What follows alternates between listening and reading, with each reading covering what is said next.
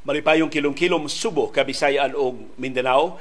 Karong hapuna atong hisgutan ang latest sa Bulkang Mayon, nagpadayon ang pagdahili sa nagbaga nga lapok, samtang padayon sang nidominar ang Intertropical Convergence Zone dinhi sa atong syudad ug sa probinsya sa Subo.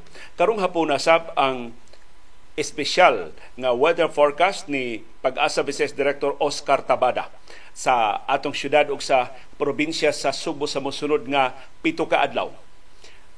Ug atong ilailahon kinsa maning commander sa mercenary group sa Russia nga nagkapalubat-lubat ni Russian President Vladimir Putin. Hilabihan nilang suura nganong nagkaaway man ni sila karon.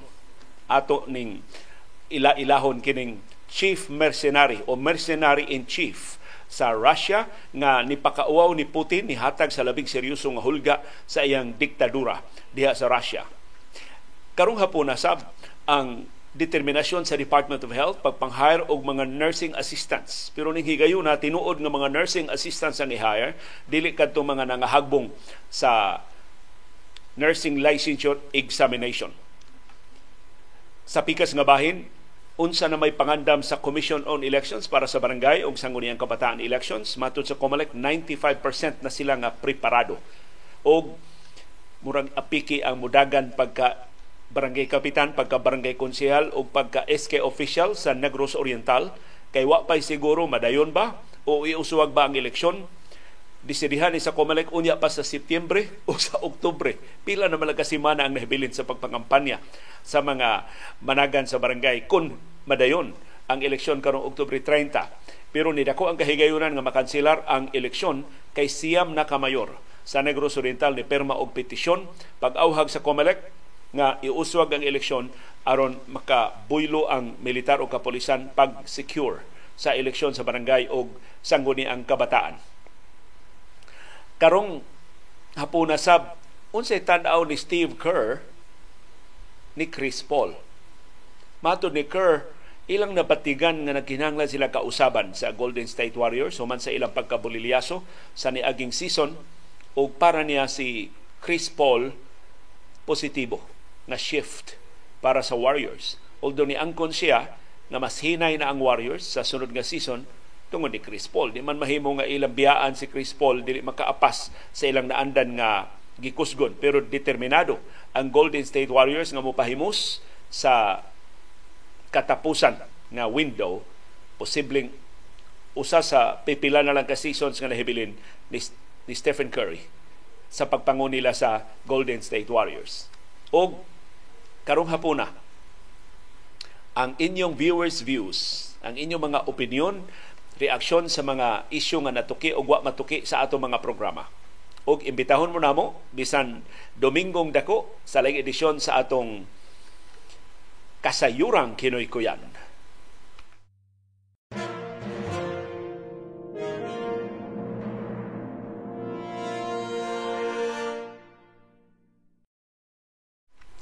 Kumusta man ang atong kahimtang sa panahon ang syudad ug ang probinsya sa Subo o Wanon?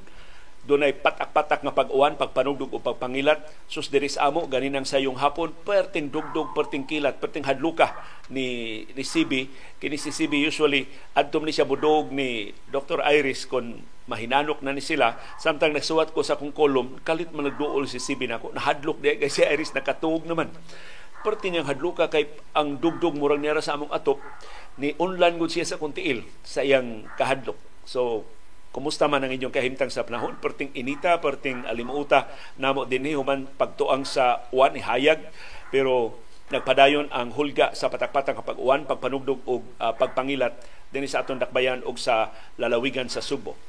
Matud sa pag-asa, gidominahan gyapon ta sa intertropical convergence zone o sa localized thunderstorms Mauni ang sitwasyon sa kahimtang sa atong panahon sa tibuok Visayas, ingon man sa Dinagat Islands o sa Surigao del Norte.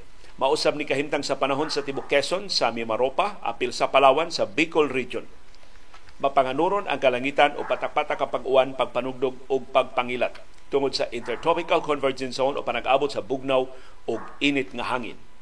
Sa iyang bahin, si retired pag-asa Vice Director Oscar Tabada, nihatag nato sa iya na sang pagtuon, paglantaw sa kahimtang sa panahon sa mosunod nga usa ka semana. Mao ni ang 7-day localized weather outlook para sa Cebu City ug sa Cebu Province nga dominahan ta sa Intertropical Convergence Zone dinhi sa ato sa Subo. Sugod ugma June 26 hangtod sa Martes June 27 mapanganuron ang atong kalangitan doon natay sunny intervals pakita kadiyot ang adlaw doon natay patak patak nga pag-uwan. Unya mas mulapad pag ang uwan mahimo ng light to moderate rains uban ang pagpanugdog o pagpangilat inig kahapon o inig kasayong gabi. Ang atong chance of rain ugma pertindakua 80% mag-expecta og 24 hour nga accumulated rainfall amount sa Lunes 39,000 barrels per square meter sa Martes, 42,500. So mas kusog ang uwan ini ka Martes. Barrels per square meter kini. Ato sang mapaabot nga hangin gikan sa southwest o gikan sa habagat 10 to 15 kilometers per hour. Ang atong kadagatan malinawon ngadto sa pagka gagmay nga baluron. Ang atong heat index dili kay taas 37 degrees Celsius ini ka alauna sa hapon sa Lunes ugma og ini ka Martes. Ini ka Miyerkules, June 28, hangtod sa Huwebes, June 29, doon natay patak-patak nga pag-uwan sa buntag, mahimo siyang lapad nga pag-uwan ini kahapon og ini kagabi. Atong chance of rain taas gihapon pero mas ubos kaysa Lunes ug Martes 70% ang kahigayonan sa uwan. Gipaabot nato ang 24-hour accumulated rainfall amount.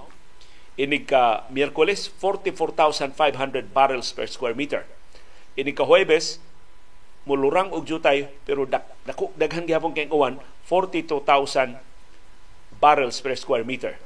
Ang atong hangin habagat gihapon doon ay gikusgon nga 10 to 15 kilometers per hour. Ang atong kadagatan malinaw ngadto sa pagka gagmay nga baluron. Ang atong heat index mosaka og jutay 38 degrees Celsius alas 12 sa udto hangtod sa alauna sa hapon. Sa Miyerkules ni og sa Huwebes inig ka Biyernes, July 30, hantod Sabado, July 1. No, June 30 o July 1. Mapanganuron gihapon ang atong kalangitan. Doon natay patak-patak kapag uwan, inig kabuntag, mahimong lapad ang pag-uwan, inig ka, ug ubanan na sa pagpanugdog o pagpangilat, inig kahapon o inig kagabi. Ang atong chance of rain, mao gihapon 70% atong gipaabot nga 24-hour accumulated rainfall mo nang gidaghanon sa uwan nga ibubo dinhi sa ato. Ini ka Biyernes 27,000 barrels per square meter. Ini ka Sabado 37,500 so mas kusog ang uwan sa Sabado. Ang atong hangin south southwest dunay gikusgon nga 10 to 15 kilometers per hour. Ang atong kadagatan malinawon ngadto sa pagkagagmay nga baluron. Ang atong heat index 38 degrees Celsius alauna hangtod sa alas 2 sa hapon. Inig ka Domingo, July 2, mapanganuron ta, magpakita na ang adlaw, pero doon na po'y patak-patak nga pag-uwan, inig kabuntag, o mulapad inig kahapon, o ba na ang pagpanugdog o pagpangilat sa hapon o sa gabi. Musaka ang chance of rain to 80%. Ang atong expected nga 24-hour accumulated rainfall amount Musaka sab to 49,000 barrels per square meter.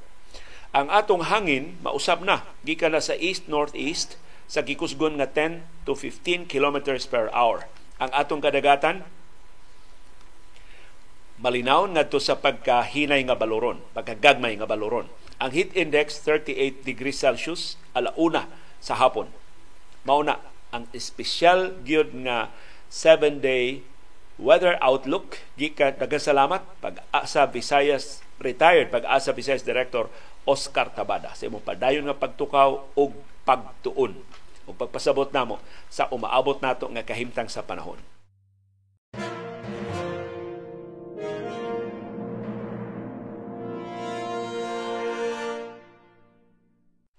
Update sa Bulkang Mayon sigon sa Philippine Institute of Volcanology and Seismology o PHIVOLCS dunay dome collapse nga niresulta sa pyroclastic density current PDC. Mao ni kalisangan nato sa bulkang Mayon kay kanang build up sa iyang lava dias baba muhagsa na siya mo inikat hunlak niya mudailos og mas kusog ang ang kapaspas og mas init ang temperatura sa pyroclastic density current o PDC.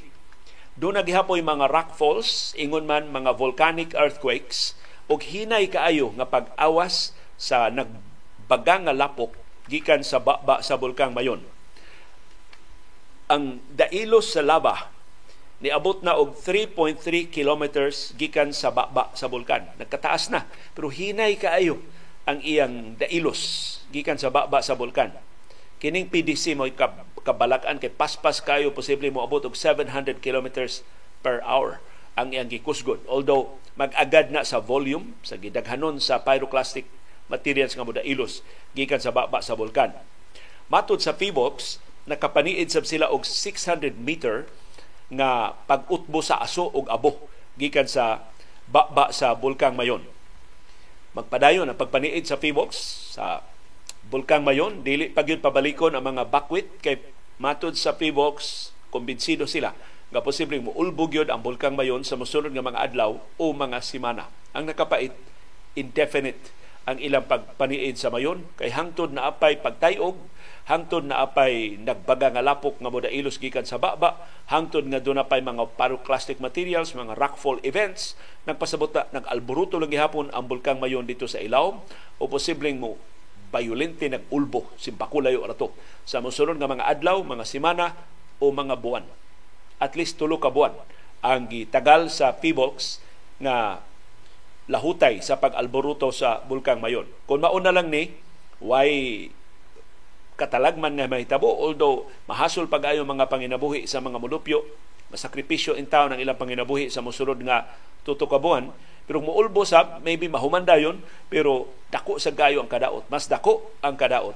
Mas dako ang risgo nga mulapad ang kadaot nga mahiaguman diha sa mga lungsod o mga syudad nga naglibot sa bulkang mayon. So kada adlaw kung dunay forecast or report ang PBOX atong among i-update sa kahimtang sa bulkang mayon.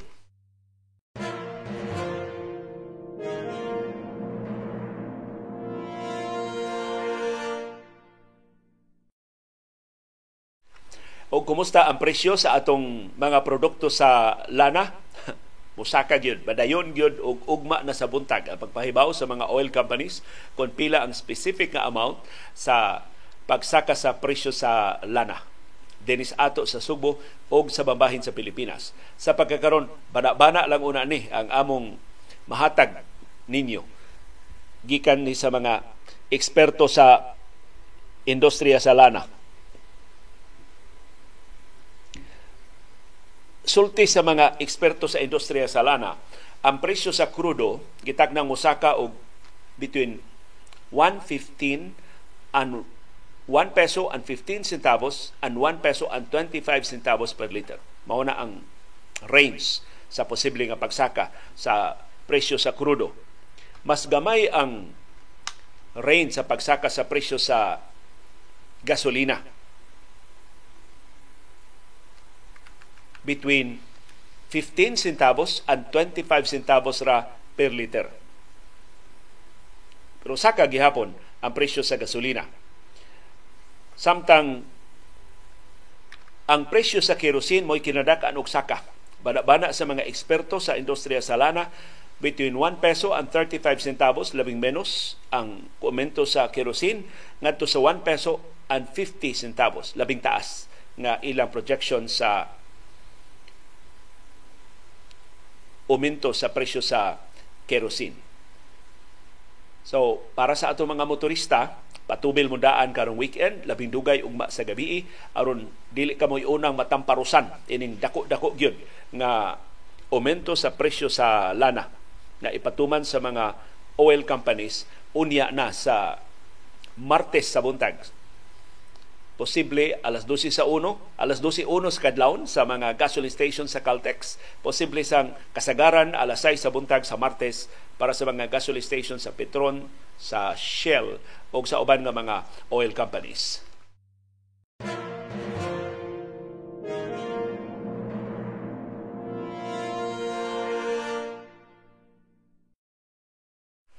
Unsa na may latest sa Russia? Human hulga ang mercenaries nga ilang sulngon ang Kremlin o ilang palagputon ang defense minister ni Sibog ang mercenary nga Wagner Group si ang ilang pangu si Evgeny Prigozhin niingon dili sila gusto nga magunay ang mga Ruso o nga maula ang dugo diha sa Mother Russia. No, man iltawag yun sa ilang nasod, Motherland. Matod ni Prigozhin, ilang gihunong ang ilang pag-atake sa nagita, ang ilang marcha gitawag niya March for Justice padung sa Moscow. Kay dunay kauyunan nga nakabot nga dili na siya gukdon, dili prisohon ang mga sakop sa iyang Wagner Group o bakwion na ang mga kasong kriminal nga gihulga ni Russian President Vladimir Putin nga ipasaka batok niya.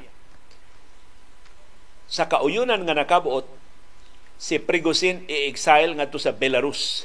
so di na siya musibat siya gikan sa Russia adto na siya modangop sa Belarus.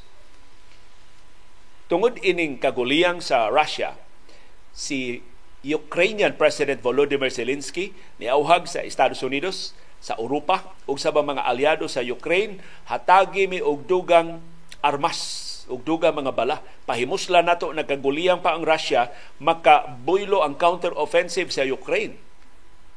Kay wa na si Wagner. Wa na ang Wagner group nga maoy bag, bagis kaayo nga ni atake sa Ukraine. Sukad pa sa Pebrero sa niaging tuig. So niingon si Zelensky mapahimuslan kining kaguliyang sa mga puwersa sa Russia pagpadaog duga mga armas. Aron mas paspas nila nga makuha pagbalik ang ilang nasod gikan sa mga Russian invaders. Gireport sa militar sa Ukraine karong adlaw nga gilusad nila ang ofensiba dito sa palibot sa Bakhmut nga nakuha sa Wagner Group adtong Mayo. Ang Ukraine ni angkon nga ila nang napalingkawas ang village sa Krasyo Krasnohorivka dito sa rehiyon sa Donetsk. So, doon na mga teritoryo sa Ukraine nga nakuha pagbalik. Although mga villages pa ni, so dili ni mga syudad. Gagmay pa ni nga mga teritoryo ang nakuha sa Ukraine. Pero to think nga nag, nagpadayon pa ang gubat diha sa Ukraine unya naka-counter offensive na ang mga Ukrainian forces nagpasabot nagkatibwa agyud kanang grupo ni mga sundao ni Putin. Unya wa na ang Wagner Group. Kay nag-away na sila o gi-exile na si Wagner dito sa Belarus. Ambot ko nang iyang mga sakop adto basab sa Belarus kadaghan ra ba adto nila by 5 mil sila kabuk o absorb ni sila sa mga sundao sa Russia. Pero kini kung kasagaras mga sakop sa Wagner Group, mga piniriso ni, mga kriminal ni.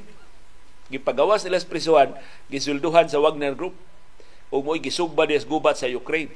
Mo marka bahala usahay ng pakigubat sa Wagner ug mo epektibo kay sila batok sa mga puwersa sa Russia. Pero karon nga wag na ang Wagner Group mapiang og jutay. Amot unsa kadako unsay kalapad sa extent sa paralysis o sa pagkamainos sa mga puwersa sa Russia kung wa na ang Wagner Group. Pero nagpaila ni si Vladimir Putin wa makasilot ni Prigozhin. Ang sugo kuno unta ni Putin i-assassinate ang pangu sa Wagner Group aron wa na lagi gubat nga moulbo. Na apparently wa gyud nila makuha ang pangu sa Wagner Group kay doon na naman hero deal uban sa presidente sa Belarus nga adto na dito sa Belarus ang pangu sa Wagner Group ug wa na mga kasong kriminal na ipasaka batok sa grupo. O si Putin wa na. Wa na pa interview, wa na mo diskurso sa nasudnong telebisyon. So, matod sa mga eksperto, damaged goods si Vladimir Putin. Napamatud-an di, di siya howd. Kana di iyang pag panghambog nga pertingilngiga ang iyang puwersa, way makasukol niya, gisuklan man siya ni Prigozhin, wa man, buhi man lagi. Gibakwi man hino ng mga kasong kriminal batok niya. Maybe eventually ilagin ni patyon ang pangaw sa mercenary group, pero sa pagkakaroon, murag na mahaw og humble pie si Russian President Vladimir Putin.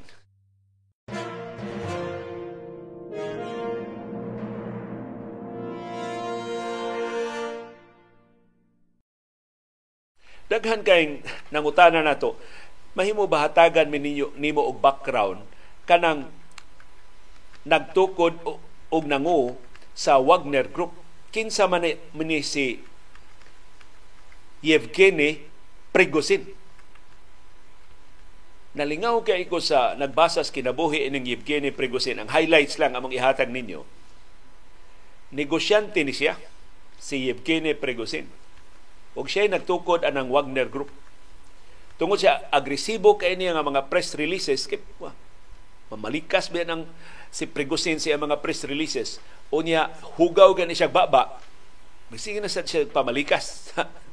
Of course roso ang iya pamalikas o di kay ta makasabot unya sige na siya pa post sa social media. Niya sige na siya pa interview sa media sa nangagi pa nga mga katuigan niya magsige na siya pakita sa mga kamera diha sa front lines siya untay panguho pero mo appeal siya sa mga sundao diha di sa aktual nga gubat kana balang pasalida lang naagid siya uban sa iyang mga sakop sa Wagner Group. Wa ni buhok o pao ni si Prigozhin. Usa siya, usa siya sa labing visible nga mga naong sa nagpadayon nga gubat sa Ukraine. Siya responsable sa pag-recruit o kalibuan ka mga piniriso sa Russia aron nga magpasweldo sa Wagner Group o makig-away sa Ukraine.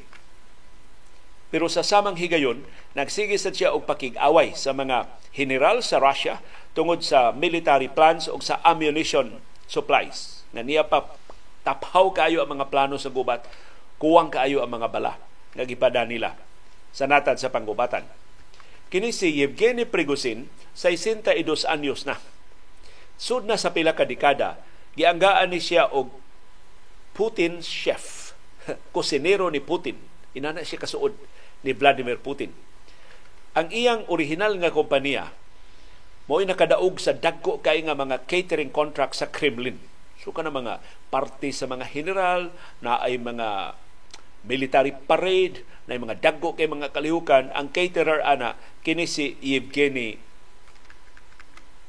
Prigozhin. Wa pagyoy klaro unsa ni sila kasuod ni Russian President Vladimir Putin pero nagkaila ni sila sukad pa kaniadto kay managsama man ang ilang lugar nga natawhan. Diha ni sila nga tawo og nidako sa St. Petersburg sa Russia. Napriso ni si Prigozhin atong dekada 80. Taas-taas tong iyang pagkapriso. Pagawas niya, ang iyang unang panginabuhi, mamaligi siya hot dogs diha sa St. Petersburg pero lami kay ang hotdog nga nidako ang iyang negosyo. So nagsugod na siya tukod og mga supermarkets. Yeah, chain of supermarkets ang iyang gitukod. So perti dakuan niya kwarta sa iyang negosyo sa hotdog. Dayon ni abli siya og iyang kaugalingon nga restaurant o diya nagtukod na siya og catering company. So dito nagsugod iyang negosyo sa catering. Ang iyang restaurant perting lamia. Daghan kaayong magpunsisok nga mga guests. Unya mahalon ang iyang restaurant, nindot kayo ang mga pagkaon, siya kanunay nga mo-host sa mga dignitaries nga naglakip sa deputy mayor sa St. Petersburg na itong higayuna, ginganlan og Vladimir Putin. So dito sila unang nagkaila ni Putin. Deputy mayor pa si Putin sa St. Petersburg. Og tag-iya pag-restaurant kini si Yevgeny Prigozhin.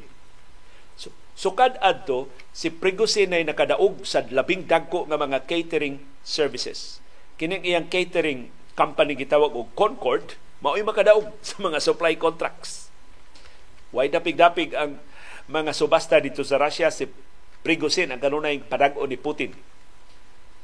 Mo mas nilapad pa yun ang iyang negosyo. Mas nidato pa yun si Prigozhin. Niangkon si Prigozhin nga iyang gitukod ang private military group nga Wagner atong 2014 Mautong tuiga nga ang Russia ni annex sa Crimea gikan sa Ukraine. Giilog sa Russia ang Crimea gikan sa Ukraine. So wa na aktibo na si Prigozhin adto sa Wagner Group. Ang Wagner Group nakig-away sab sa Libya, sa Syria o sa Central African Republic o sa Mali. Ang grupo mo inihatag og suporta sa mga separatista nga gipaluyuhan sa Russia sa ilang pag-ilog sa Eastern Donbas region atong 2014. Doon na may mga rebelde diha batok sa Ukrainian government ang Wagner na ito. Mo initabang at tumaong mga separatista. Sa niaging buwan, nasakmit ni sa Wagner Group ang syudad sa Bakhmut sa Ukraine human sa pila ka buwan nga brutal kaayo nga gubat. Atol sa gubat, si Prigozhin nagsugod na pagpanginsulto sa mga general sa Moscow kay kuwang og suporta pati kay mga plano sa gubat. Human ni adto ni pagawa siya og video nga nagpasalamat sa Kremlin sa diyang ilan na nakuha ang Bakhmut pero nagpadayon gihapon ang iyang pagpamalikas sa gingong pagbudhi sa mga top generals ni Putin siyang administrasyon ang iyag yung gisaway pag-ayo ang Defense Minister nga si Sergey Shoigu o ang Chief of the General Staff ang kinatas ang general sa Russia nga si Valery Gerasimov. Ang labing importanteng video gipagawas ni Prigozhin adtong Mayo 5 nagpakita og lutod-lutod sa mga patayng lawas sa mga mercenary sa Wagner nga iyang giingon nga matay tungod sa kakuwang sa mga bala gikan ni Shoigo og ni Gerasimov. Ang Estados Unidos ug ang European Union ipahamtang og economic sanctions batok ni Prigozhin tungod sa iyang pagkapangu sa Wagner o tungod sa iyang papel sa gubat sa Ukraine. Gipasangin lang sab sa Estados Unidos o sa European Union si Prigozhin nga maoy nagtukod og nagpalambo sa troll farm nga gitawag og Internet Research Agency. Matod sa Estados Unidos, ni suway ni pag-influensya sa eleksyon sa Estados Unidos sa nangagi nga katuigan. Sungilgiga ining Wagner ha. Nagsugod lang pagka negosyante og hotdog hantod nga nakatukod og mga supermarkets, nakatukod og luho kay nga restaurant. O karon leader na sa mercenary group nga Wagner Group unya troll in chief pagyudi ay. Sa Russia sud sa daghana nga katuigan.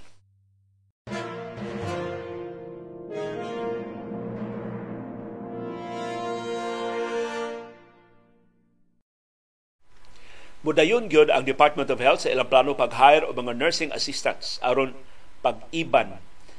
Di man hingpit masulbad maibanan lang ang kakuwang sa mga nurses sa ato mga government o private hospitals Banabana sa Department of Health, dunay kapin 4,500 ka mga nurses ang kuwang sa mga ospital nga gi-operate sa Department of Health. Lahi pa gyud ang mga ospital sa local government units ug ang private hospitals nga pulo sa nagnihit og nurses.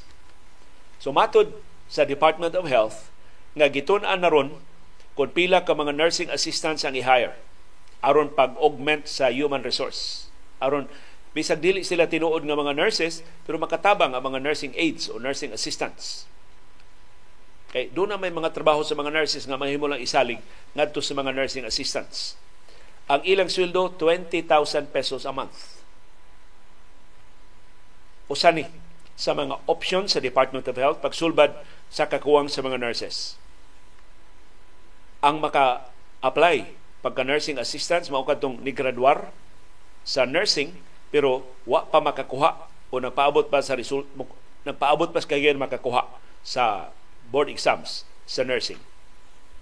Ang Filipino Nurses United nga nisaway sa plano sa Department of Health pag-hire og mga board flunkers kato mga nahang, nangahagbong sa board exam isip mga nurses karon ni hangop na sa pag-hire og mga nursing assistants. Matod sa FNU, dako kay tabang sa regular nurses ang mga nursing assistants. Mas mugaan ang ilang trabaho. Although pipila ka mga nurses, labi na mga supervisor, mo ingon, madoble hinuon ang ilang trabaho. Mohimo sila sa ilang gibuhaton, mag-supervise pa sila sa mga nursing assistants. Pero dako na kinang bitaha ka na bang basdaghan mo diha makadagan-dagan? Unya ang mga nurses at lang sa labing sensitibo nga mga trabaho pag-atiman sa mga pasyente, ang mga nursing assistants makatabang sa madelegate nga mga gimbuhaton sa mga nurses. Maluoy ka sa mga nurses. Na mga nurses i-assign og tagpila ka wards. Magdagandagan in taon ng mga nurses nyo. Magkadungan og tawag og nurses sa mga pasyente. Maunay problema. Mauna nga kasagaran sa mga nurses gawa sa gamay sa sweldo, mahadlok sa kadako sa trabaho. Okay. 12 hours ang shift. Unya, dako ka yung kahigayon magkasayop-sayop ang mga nurses. In fact, doon yung mga doktor nga nireklamo, kanang ilang mga orders na ila lang i-diretso hatag sa mga nurses, ila yun ang i-review. Kay doon yung mga nurses ilang orderan nga patumara ang pasyente so and so og ingon ini nga tambal. Sus masud og laing kwarto. Adto mapatumar sa laing pasyente kada kung disgrasya. Morning, giauhag sa mga pasyente nga mo, mo review sa di pa patumaron ang pasyente tan-awon sa nila consistent ba to sa nangagi nga mga tambal sa mga pasyente? Or manawag yun sa ilang doktor? Dok patumaron man kuno ni pasyente aning tambala sakto ba ni? In fact, doon ako inailhan nga mga pasyente nga arang-arangan ba, doon katakos, nag-hire gid sila og ilang kaugaling mo private nurse. Daghan kayo mga private nurses ha. Mga nurses ni nga veterana sa Saudi Arabia, mga nakatrabaho na sa ubang kanasuran, dagko nig sweldo. So dagko kini sila sweldo ang mga private nurses o naa sila sa mga private hospitals. So makakita ka, gawa sa mga nurses gi-employ sa mga private hospitals, ang arang-arang nga mga pasyente mo, employ o gilang ko og yung private nurse. So mo na sila review. Uy, sayop man eh. Para manispikas pasyente. So sila mo badlong ini mga batanon pa kay nga mga nurses nga nagkarakara in taon og mga sayop tungod sa kadaghan sa mga pasyente nga ilang giatiman, tungod sa kadaghan sa mga kwarto nga ilang sudlan gawasan sa ilang pagtubag sa mga emergency sa mga wards nga gi-assign ngadto nila. So luoy ang ato mga nurses hantod nga dili masulbad sa gobyerno kining grabe nga kakuwang sa mga nurses. Pilo dili nurses ang kuwang, ang kuwang ang sweldo. Wala dunay 120,000 licensed nurses nga way trabaho sa pagkakaron. Ang uban nila wa gyud trabaho tinuod, ang uban dili mo trabaho isip nurse tungod sa kagamay ra sa sweldo. So naa karon ni trabaho isip mga call center agents kay mas dagko pa og dawaton nga sweldo.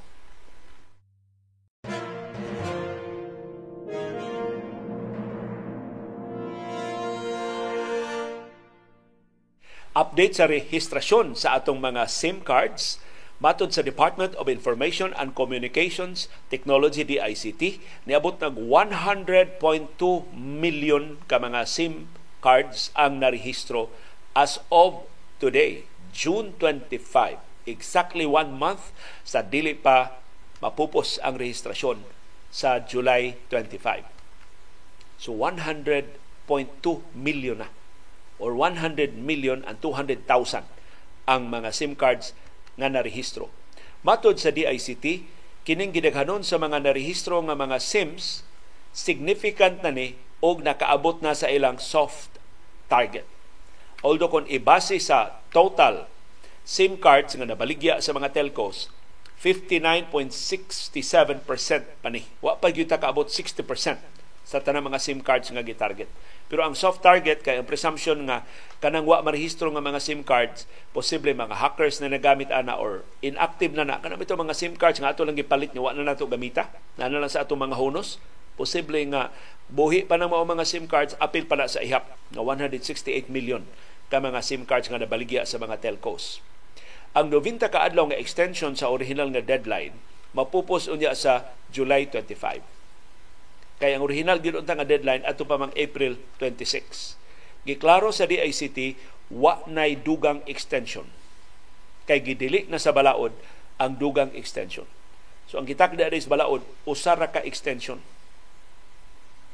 Mahimo unta 180 days sa bang extension pero 90 days ra ang extension nga gihatag sa Department of Information and Communications Technology.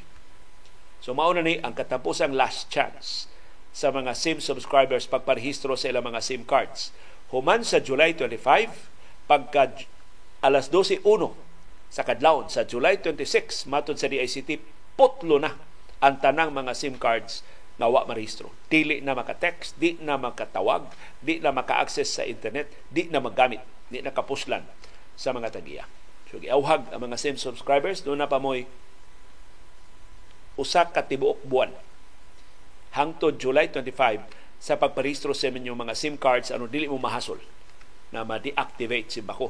Kanang inyong mga cards maapektuhan ang inyong mga panginabuhi maapektuhan ang inyong importante kay nga mga komunikasyon sa mga sakop sa inyong pamilya sa mga kauban ninyo sa trabaho sa inyong mga kasusyo sa panginabuhi. Labi na kung ang SIM cards mo inyong gigamit sa inyong online selling sa inyong online nga trabaho sa inyong online nga mga negosyo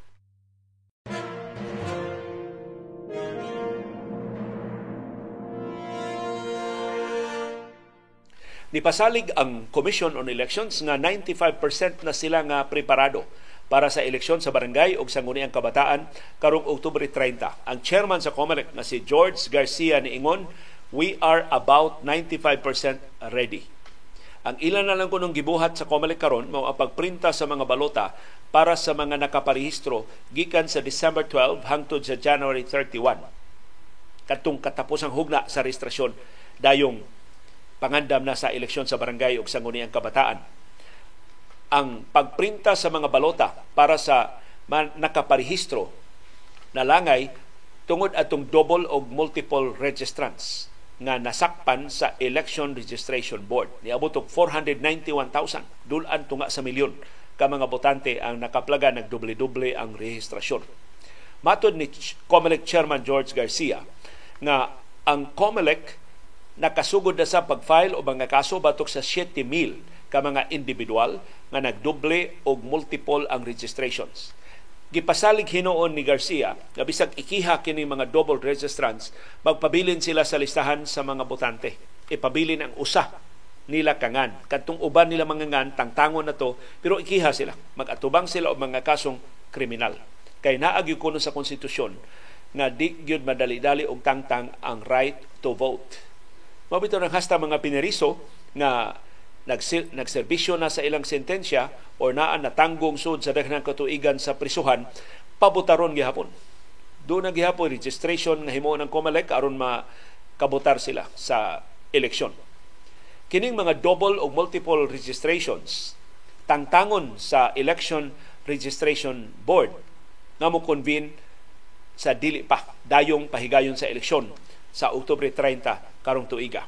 Nipasalig ang COMELEC nga ang limpyo nga nasudnong listahan sa mga botante available na by first week of August karong tuiga. Usa og tunga ka milyon ka bag-o mga botante ang nakaparehistro so ka Disyembre hang sa niaging tuig hangtod sa Enero karong tuiga. Dunay 91 million voters sa Pilipinas karon. Dikhanan no? 91 million na ang mga botante. 25 million ang mga batanong botante sa sangguniang kabataan o 66 million ang mga regular voters. Gibanabana sa COMELEC ang total number of voters nga mo abot na og 92.5 million. Inig pahigayon sa eleksyon unya sa Oktubre 30 puhon.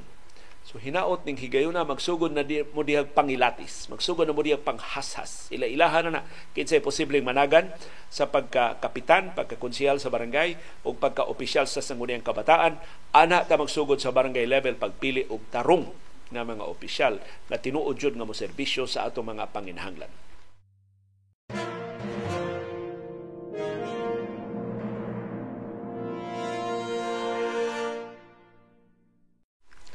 Murag maalanganin ini ang mga managan sa barangay ug sangguniang kabataan elections sa Negros Oriental. Kay wa pa day kasugdi ang konsultasyon unya pa sa Setyembre o sa Oktubre karon tuiga mo decider ang COMELEC mag-eleksyon ba o dili. Langaya na ana.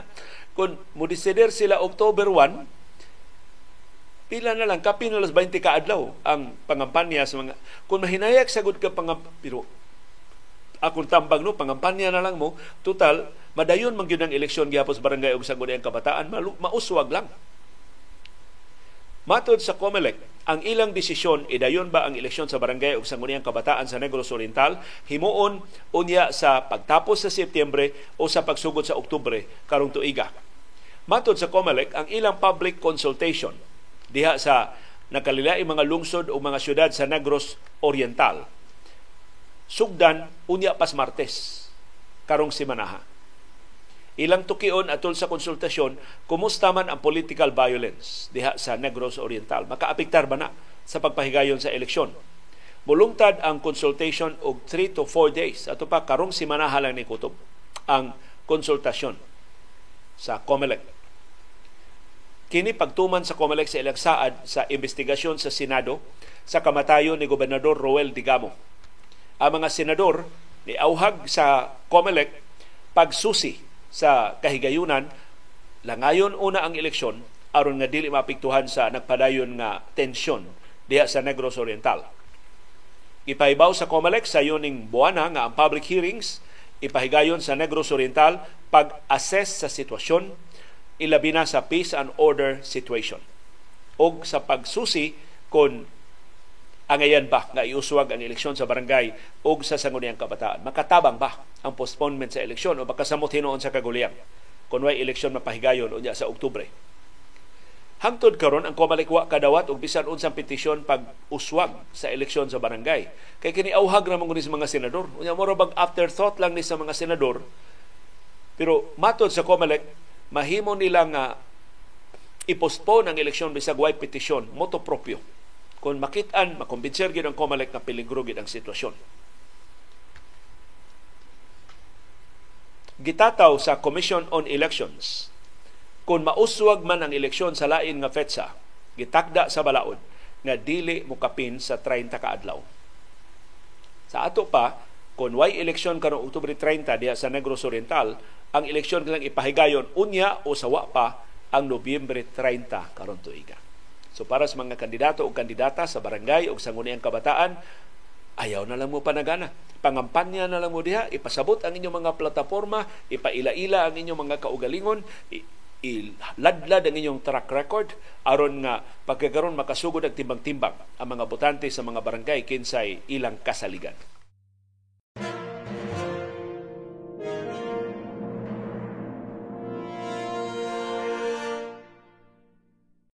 Nakaroon, doon na petisyon nga gipasaka pag-uswag sa eleksyon sa barangay ug sangguniang kabataan sa Negros Oriental. Naghisgot man to Comelec Chairman George Garcia, wa pa sila petisyon nga nadawat. As of today, doon na na. Siyam ka mga mayor sa Negros Oriental ang niperma og joint statement nga nag-auhag sa Comelec pag-uswag sa eleksyon sa barangay ug sangguniang kabataan. Matod sa siyam ka mayor sa mga lungsod o mga syudad sa Negros Oriental, dunay lingering atmosphere of terror. Doon pa'y na, na, nahibilin ng mga lama sa hulga sa terorismo diha sa Negros Oriental. O kining mong hulga sa terorismo ni dominar sa Negros Oriental sud na sa kapin sa usa ka dekada, kapin na sa napo katuig. Ug mao ni ang labing dako nilang rason pag auhag nga iuswag ang eleksyon sa barangay ug sangguni ang kabataan. Matod sa mga mayor nga ni perma ining joint statement, ang pagpatay ni Gobernador Roel Digamo sa Negros Oriental significant nga concern kay kun mapatyan ka gobernador unsa man kaluwas ang ordinaryo nga mga molupyo ang joint statement gipermahan sa siyam ka mga mayor gipanguluhan sa byuda ni Gobernador Roel Digamo nga si Mayor Janice Digamo sa Pamplona. Ni permasab ang mga mayor sa Ayungon, Bindoy, Dawin, Dumaguete City, Gihulngan City, Siaton, San Jose ug Tayasan. Sigon sa Omnibus Election Code, ang COMELEC dunay gahom. Di siya kinahanglan konsulta sa Kongreso pag-postpone sa eleksyon kung dunay seryoso nga kaso o dunay seryoso nga hulga sama sa violence, terrorism, loss or destruction of election paraphernalia or records or force majeure. Kung dunay hulga sa kinaiyahan. Naning kasuha, terorismo, hulga sa terorismo ang gi-invoke sa mga mayor nga sukaranan silang auhag iuswag ang eleksyon sa barangay o sangguniang kabataan. Nipuno sab ang mga mayor sa ilang joint statement nga gisumiter ngadto sa COMELEC nga ang pag-uswag sa eleksyon sa barangay o sangguniang kabataan mohatag sa COMELEC sa armadong kusog o sa Philippine National Police og dugang higayon pagpalig-on sa mga security measures aron nga dili mamiligro na mubanaw ang dugo simbako kung idayon ang eleksyon sa barangay o sangguniang kabataan sa Negros Oriental.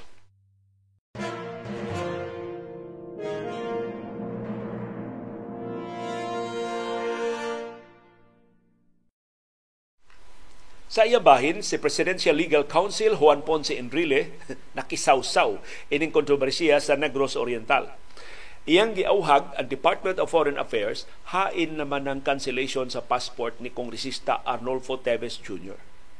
Ingon ni Enrile, isi Presidential Legal Council, iyang tambagan ang DFA, doon na igo nga grounds sa cancellation sa passport ni Teves.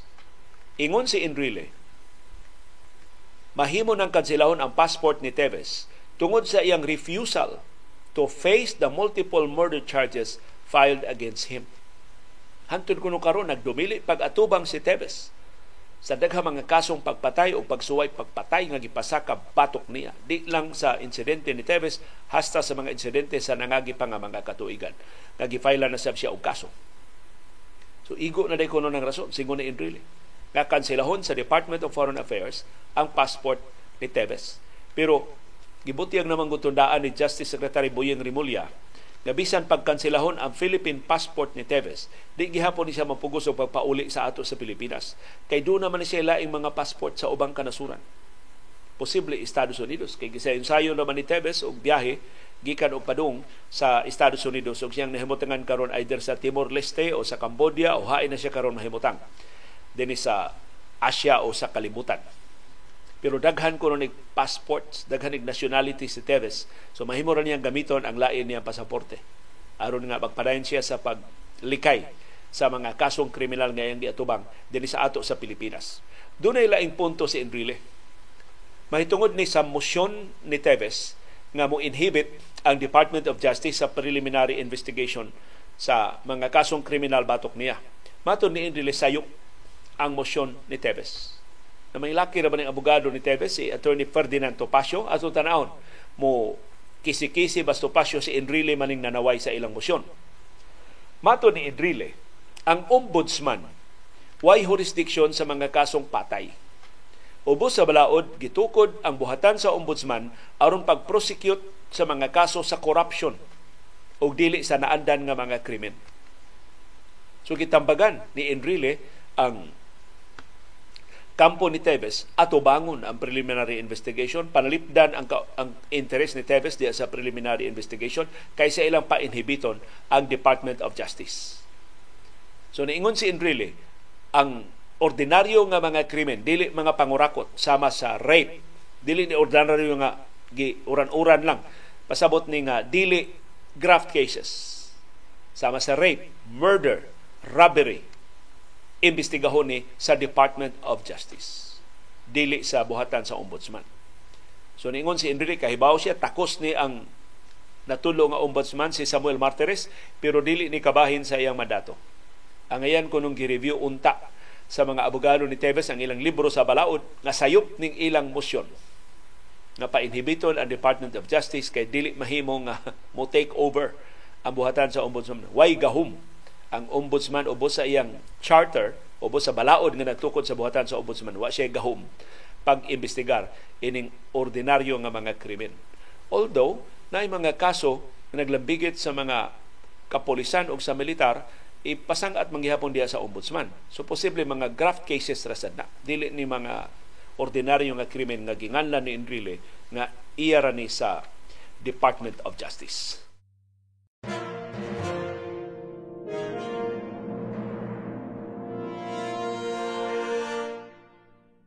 Nitingog ang Alliance of Concerned Teachers ining pasangil sa profiling batok nila sa Department of Education. Matod sa ACT, ang memorandum sa DepEd nga nagsugo paglista sa tanang mga magtutudlo nga sakop sa kinadak-an nga grupo sa mga magtutudlo ang Alliance of Concerned Teachers infringement sa ilang basic human rights o freedoms. Kalapasan no, sa batakan nga mga tawhanong katungod o kagawasan sa mga magtutudlo. Ang DepEd kung mahinumduman isugo sa tanang regional directors o mga division superintendents pagsumiter sa lista sa mga public school teachers nga sakop sa Alliance of Concerned Teachers nga kabahin sa automatic payroll deduction system sa DepEd. Matod sa Alliance of Concerned Teachers, kining memorandum sa DepEd mustigmatize ni sa ACT, sa Alliance of Concerned Teachers. Muhatag ning mancha sa ilang trabaho, mo lugpit ni sa ilang mga advocacies o mo higpit ni sa civic space para sa mga magtutudlo o sa mga education workers na critical sa government. So di na sila mangahas pagpanaway sa gobyerno. Kung mauni nga i-profile din sila, i-red tag dayon sila sa Departamento sa Edukasyon Nipuno ang Alliance of Concerned Teachers nga kinahanglan sila nga mo pindot sa alarma sa nahitabo. Kay way garantiya nga kining mao mga dokumento dili ni gamiton batok sa Alliance of Concerned Teachers ug sa ilang mga sakop. Labi na kay nakabuylo na og red tag nila, nakapasangil na nga mga rebelding komunista sila ang Education Secretary o si Vice Presidente Sara Duterte Carbio. Si Duterte ni pasangil sa Alliance of Concerned Teachers nga nagsuporta sa communist insurgency. Tungod ini, ang Alliance of Concerned Teachers ni dangup sa International Labor Organization ILO aron ipaimbestigar kining red tagging ni Duterte wa ra bay ebidensya batok nila. Sa ilang bahin ang mga abogado nga sakop sa National Union of People's Lawyers niingon ang memorandum sa Departamento sa Edukasyon nakalapas sa katungod sa freedom of association o freedom of speech or expression sa mga sakop sa Alliance of Concerned Teachers. So, murag gibutan sa DepEd ang mga magtutudlo na di magpasakop sa ACT. Ni puno ang National Union of People's Lawyers nga nakalapas ni sa constitutional right to privacy. Nindot ni pamahayag sa NUPL, matod nila, the DepEd memo will legitimize the processing of personal information and sensitive personal information in the hands of DepEd as the personal information controller without the teacher's consent to evaluate certain aspects of their lives towards the prediction of their personal preferences, interests, behavior, location, or movements. Ikatulo na ning higayon nag-profile ang mga sakop sa Alliance of Concerned Teachers. Atong December 2018, atol sa administrasyon ni kanhi Presidente Rodrigo Duterte, dunay internal memorandum sa Philippine National Police Intelligence Directorate na nisugo sa paglista sa tara mga sakop sa Alliance of Concerned Teachers sa public schools ug sa private schools. Gisundan ni sa internal instruction gikan sa DepEd nga nangayo sa og lista sa tara mga sakop sa Alliance of Concerned Teachers atong 2021 atul gihapon sa administrasyon Duterte. Ingos mga magtutudlo, ang ila utang gipaabot, kumusta na ang ila performance-based bonus kay nalangay na pag-ayo kay wa pa kasumiter og requirements ang DepEd ngadto sa Department of Budget and Management. Profiling man hinuon ang gitubag sa DepEd nila. Matod sa DepEd, ang bugtong tuyo sa paglista sa mga sakop sa Alliance of Concerned Teachers mao ang pag-consolidate sa lista sa mga ni-avail sa automatic payroll deduction system sa DepEd. Gikan sa nakalilain nga mga organisasyon, organisasyon sa mga rehiyon, mao ang pag-centralize, pag-connect, pag-update o pag-improve sa human resource systems sa Departamento sa Edukasyon. Apil na sa automatic payroll deduction system sa DepEd Tubag ini ningon ang Alliance of Concerned Teachers nga ang APDS nagsigi og update sa status sa ilang mga membro. Nganong mo mohimo pa magbuwag nga listahan ang Departamento sa Edukasyon. Ilan ang tan-aon ang listahan diya sa APDS? Matod sa Alliance of Concerned Teachers, ang DepEd wa sa magkinahanglan og lista sa mga sakop sa ilang organisasyon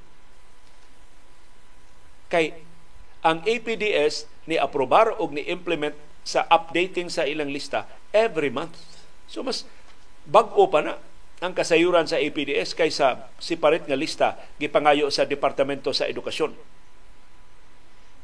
Sa justification sa DepEd nga ang memorandum mo address sa reklamo sa mga magtutudlo sa sayop nga deduction sa ilang monthly membership dues mato sa Alliance of Concerned Teachers mas epektibo ning marisolver pinagi sa pag-ayo sa record mechanisms sa way pag-compromise sa privacy o sa safety sa mga trabahante sa Departamento sa Edukasyon.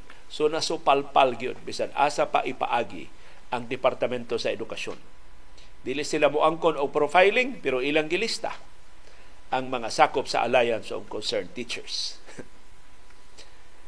so, sama sa naandan, either wa kahibaw si Vice Presidente o Education Secretary Sara Duterte Carpio na ang kasayuran ngayang gipangayo makuha ra niya gikan mismo sa DepEd sa automatic payroll deduction system or paghasi lang lang ni aron mahudlat ang taga-Alliance of Concerned Teachers ug di na mangahas sa pagpanaway bisag unsa pay mga pataka nga iyang himuon diha sa DepEd.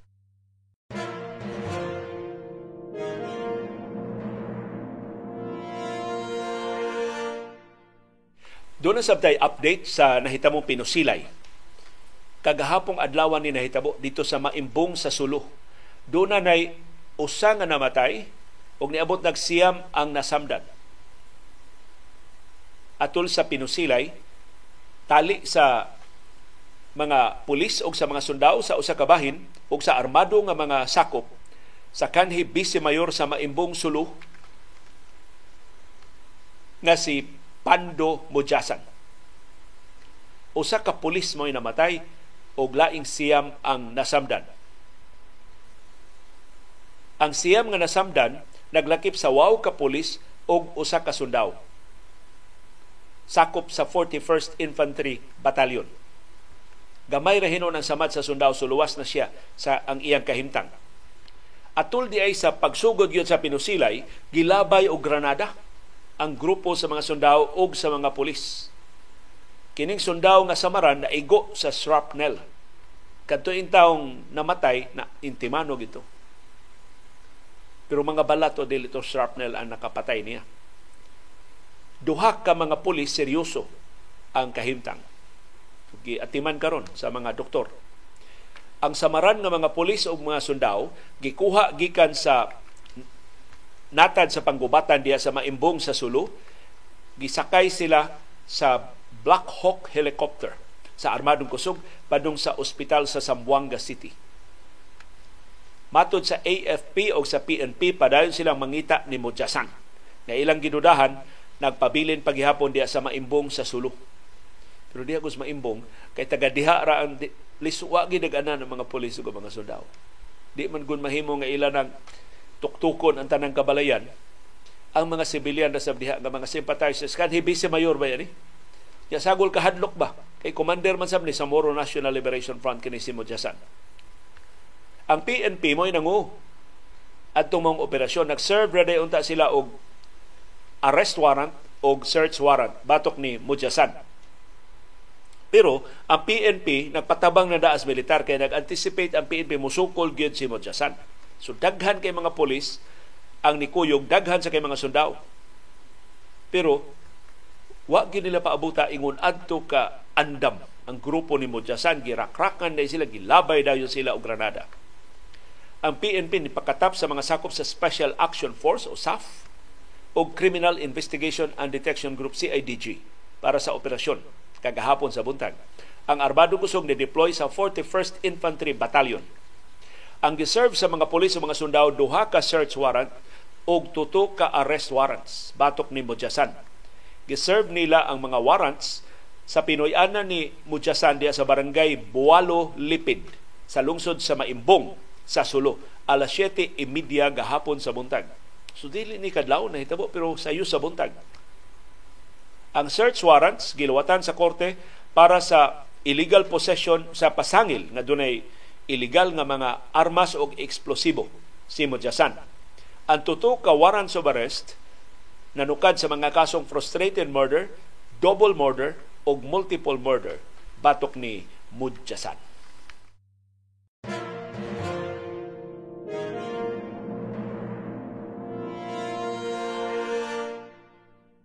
Sa National Basketball Association ni tingog na si Steve Kerr ang head coach sa Golden State Warriors sa ilang pag-trade ni Jordan Poole para ni Chris Paul. Si Jordan Poole to anaro magtikaw-tikaw sa Washington Wizards, si Chris Paul kuyog na nilang Stephen Curry, Clay Thompson ni Draymond Green isip mga starters sa Golden State Warriors sa sunod nga season.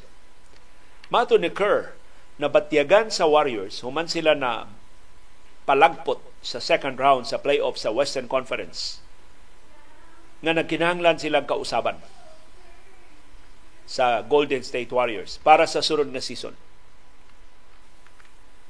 Gawas pa niingon si Kerr ang ilang kausaban kilang himuon nila sa labing dali nga panahon kay limitado na lang ang window sa pag-maximize sa championship years ni Stephen Curry.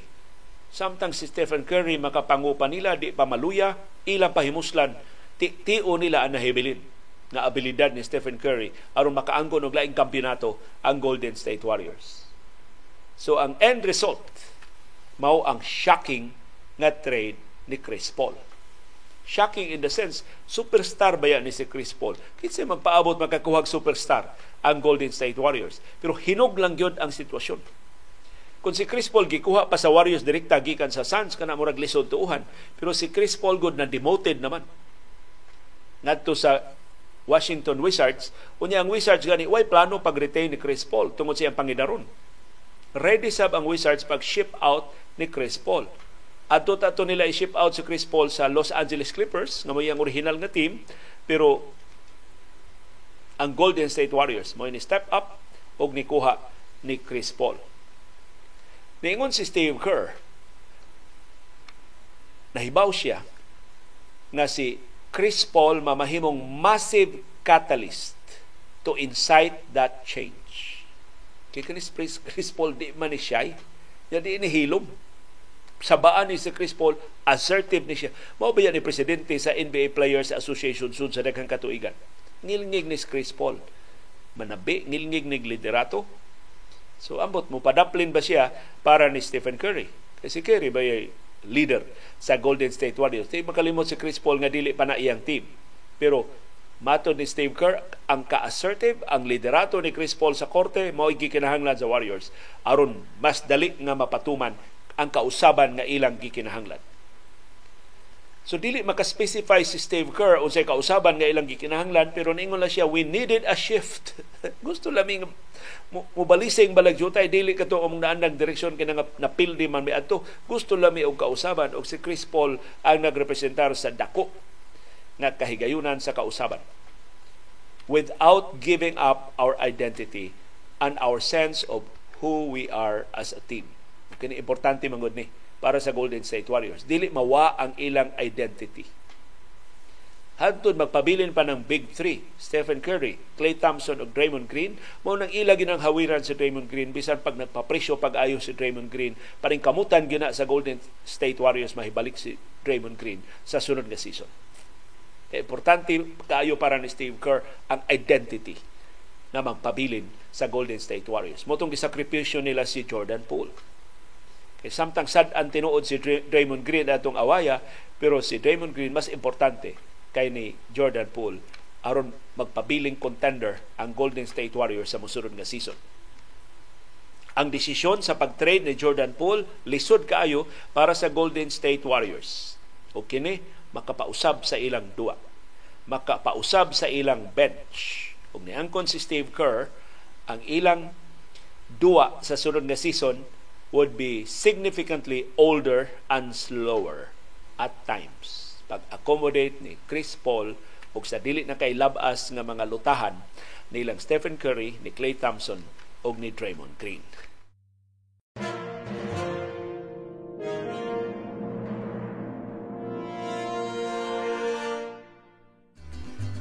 Nagkasalamat yung aktibo nga pag-apilo, pagsuporta sa atong programa. Ani ana ang atong viewers' views ang inyong mga opinion o mga reaksyon sa mga isyu nga natuki o wa matuki sa atong mga programa. Doon na tayo viewer na ingon may tungod ning kaso sa Cebu Pacific, mga kalangay sa mga flights. Mausab na nahitabo sa akong igsuon. Iyang flight from San Francisco to Cebu. Business class pag yun iyang gikuha to make sure comfortable siya. Ay, ang iyang monitor guba. guba iyang monitor sa iyang lingkuranan. So gibalhin siya og laing lingkuranan.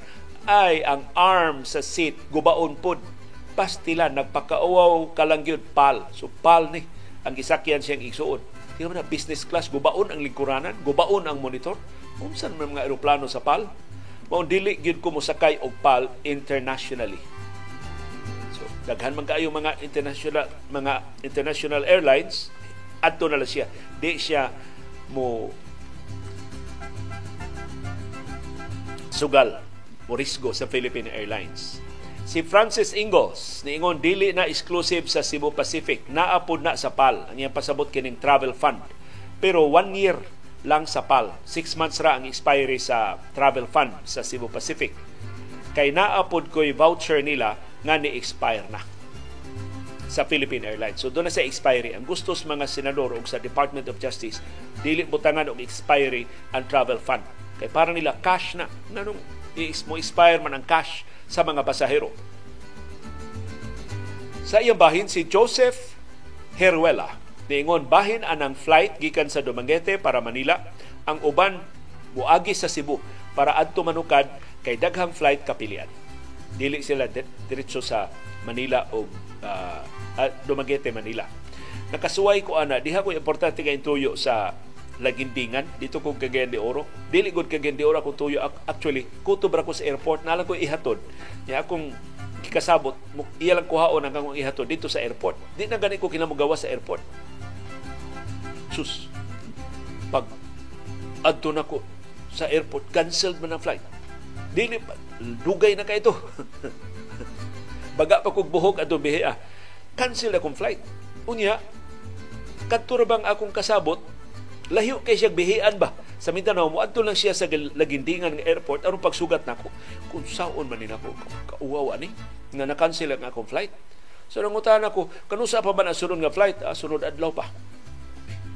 Kakuyaw. So nangutan ako, asam unsa may laing paagi nga makaabot ko sa lagindingan si agi kag Manila. so to na pugos ko kuha og flight para Manila kaysa Manila daghan kay flight para lagindingan. Mas daghan kaysa Mactan. Kung niabot ko dito sa Lagindingan, o nakabalik ko din sa Subo sa samang adlaw. Pero hasol kanang mga cancellation sa mga flights. Yung mura bago, doon na kay tibok adlaw. aron nga magbagdoy-bagdoy sa airport, dili ba yung sayon? Magyaka, magyaka kasaw. Labi na kung adto ka maabtan o pagkatanggong sa Manila. Samtang usa nato ka concerned viewer, nanihangyo siya di lang nato magpaila matud niya sa iyang pag-facilitate ining mga requirements sa bag-o mga negosyo, ang mga local government units kuno grabe mo demand og amount kun pila. Dito ni Mindanao ng mga local government units. Kasagaran sa mga meeting o activities kami ang mag-abaga sa expenses. Usa ka vice mayor nangayo og 6 million kay ila kunong bahin-bahinon sa mga konsehales. Pero nahangyo nako og 1M. Tuod man nahatagan mi og resolution pa, pero conditional aron kinahanglan nga mangayo na pod mi og balik sa final resolution og another na pod nga cash so murag installment ang paghatag sa kwarta. Ang nakapait ra ba kay pag-eleksyon na pildi ang vice mayor. so na, nahatagan na lang kwarta na pildi ang vice mayor. Naapay mga national government agencies nga mag-inspeksyon amo tanang gasto, hotel, pagkaon, etc nawani ra nako ang mga ebidensya katong akong deposit slip sa 1 million? Recorded nga conversation namo sa mga concerned pait kaayo. Apil pa nga NPA mangayo og revolutionary tax. Kay sa Mindanao na kay negosyo dito na as bukid. Pangayuan kag revolutionary tax sa NPA ako mismo ang negotiator between investor og sa NPA mga Tagalog ra ba dili Bisaya. Ang nakapait pa jud kaila sila nako. Ako wa ko kaila nila kay mga alias ra ang ilang mga ngan. Plus, I was blindfolded every negotiation. Samot na kun nakuyawan sa dihang nakuyawan siya dihang wa sila muhatag sa demanda nga revolutionary tax kay gibak-apan man sila sa militar. So mo ang solusyon ko no nagkasabot mi sa military nga butangan og detachment tapad sa planta mismo sa kondisyon nga kami ang supply sa mga panginahanglan sa militar sama sa pagkaon, allowances o mga construction materials sa detachment tuod man napabarog yun ang among planta pero gituparan mi og military detachment. Sus kahasol sa pagnegosyo dinhi sa ato sa Pilipinas. Unya mahibong pa si Presidente Ferdinand Marcos Jr. nganong gilangaw ang iyang imbitasyon sa mga foreign investors. Sa iyang bahin si Songoko, pasiluan, doon ko'y background. Uh, si CB doon ay nakitaan nga iyang aw-awunon. Mato di Songoko, Wa mabadlong ni Duterte na sa una kay pulos pagar para man tong iyaha. Ang drugas ni samot sa iyahang time. Ang korupsyon ni samot pa jud sa iyang time. Pero the best gihapon siya para sa kadaghanan. Ano nakapait? Nanong si Duterte pinangga gihapon siya mga dumadapig bisag wa ka deliver sa iya mga gipasalig nga change is coming. Si Canadian Bisdak niingon kining mga bilyar way kalainan sa mga Chinese nga idol ni Duterte nga mo'y nagda sa National Grid Corporation of the Philippines NGCP nga ilang gisipong ang 90% sa ilang kita. Resulta why progress sa atong electrical transmission facilities? Kaluoy taon natong mga konsumidor sa MCWD kung makasud ang prime water. Samtang sinem sa SEDA nitubag sa atong hangyo na mo rekomendar mo mga lugar nga nindot suluyan kana mga lugar nga inyo nang nasuwayan. O makagarantiya gid mo kay inyo ba nga nakataya ining inyong rekomendasyon magagarantiya gid mo nga makalingaw? Kung suruya na mo kana mga lugar akong i-share ang top 10 tourist spots diri sa Singapore. Kay suhito ni Singapore sinem sa SEDA. Number 1 Universal Studios sa Sentosa Island. Number 2 ang Sea Aquarium sa Sentosa Island. Currently mao ni third largest aquarium in the world. Number three, ang Singapore Zoo. Nakaadto kong Singapore Zoo uh, NEMS. Pero gabi imi nangadto kay gusto ko tanaw ng mga uh, hayop sa kagabion, mga leon, mga tigre. Pero sus, tampok ka sa mga hayop di Singapore. Uy, magsilag katog, magsilag higda. Number four, River Safari. Number nine, uh, number five, Night Safari. Sobrang Night Safari dito ang gituan. Number six, Bird Park. Number seven, Merlion Park. Number 8, Gardens by the Bay. Number 9, ang Changi Jewel. O number 10, ang Clark Quay. Daghan pa kay tourist spots ang Singapore. Pwede pa kamulahos sa Malaysia via bus like Johor Bahru, Malacca o Kuala Lumpur. Pwede sa mulahos sa Indonesia. Pinagi sa fast craft, 30 minutes ra. Maabot dayon sa Bintan Island. Kangilgig ini mga rekomendasyon. Daghang salamat nem sa SEDA sa imong gipang rekomendar ug hinaut madasig ang uban nato mga viewers. Kinsa diha mga laagan kinsa diha daghan ang naadtuan rekomendar mo dili kinahanglan nga napo sa inyong irekomendar. Inyong paborito nga restaurant inyong paborito nga hotel inyong paborito nga parko inyong paborito nga bus inyong paborito nga mga paagi sa pagsuroy sa nagkalilain nga mga lugar. Dinis ato sa Subo ug kasilingan nato mga lugar sa Kabisayan sa Mindanao ug sa Luzon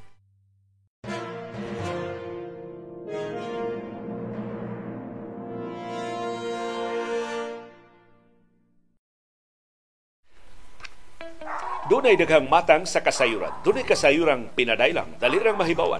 Dunay sa kasayurang gitaguan, gilumluman, angayang kuykuyon sa katawhan. Kasayurang kinoy-kuyan. Nagpuyo ta karon sa panahon nga liwat-liwat kay ang pangu sa nasod maayo man sa uwat-uwat iyang mga aliado nagpasiug dasab og kurat-kurat kundi magbantay ang katawhan madata sa ilang lipat-lipat Tag-iya sa kompanya nga Grab, maoy dunay pahibaw nga nakapugwat. Dihang ang Grab CEO nga si Anthony Tan ug si presidente Ferdinand Marcos Jr. nagkasugat. Nisaad nga ang Grab sa tunga sa milyon ka trabaho magbuhat apil ra bang sugbo sa plano sa expansion nga ilang gisuwat aron tunga sa milyon ka mga Pilipinong pamilya ang mabaswat gikan sa kalangog sa kagabus ug katimawa nga makapahibat economic managers ni Marcos Puerting kidhat-kidhat. Kung matuman ang plano sa administrasyon, magpasalamat. Matuman ang mga pasalig nga hagbay ra nilang gibatbat nga ang nasudnong ekonomiya hingpit na gyud nga mulambo og mulumpayat. Human sa upat ka buwan, ang pasalig sa Grab na pislat mga Pilipinhon imbis tunga sa milyon ka trabaho ang madawat, gipahibaw naman hinuon ni Anthony Tan nga ang Grab na lobat 111% sa kinatibuk-an nila nga workforce ang iyang giratatat. Imbis mamasahero, ang grab drivers basiyong lata na gisugat-sugat. Naunsa man tong plano ni Grab CEO Anthony Tan nga iyang gibungat. Aron ba lang to nga si Marcos sa iyang kangilngig mukalawat? O nasuhito na nga ang pamilya ni Marcos Jr. maurasab ang kaliwat usa ka butang gisaad pero laing butang ang aktual nga gibuhat. Kakuyaw ning administrasyon nga liwat-liwat, peligro nga daghang matakdan sa ligwat-ligwat. mga transaksyon ipaagi lang unya og hudlat-hudlat pagpatuman sa mga balaod mahog na lang unya nga inat-inat hinaguan natong buhis mahurot sa sikwat-sikwat o maabot nga kaliwatan murag mapilde sa dawat-dawat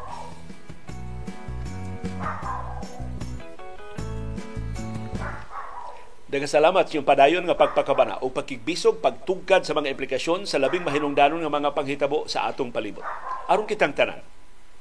Ug labaw sa tanan, daga salamat sa inyong pagahin og panahon, paggasto og kwarta, pagpalit og internet data, paghupot og gali agwanta aron pagtultol ining atong plataporma o aron paglili nining kabusog dili takos nga panahon sa kilong-kilong.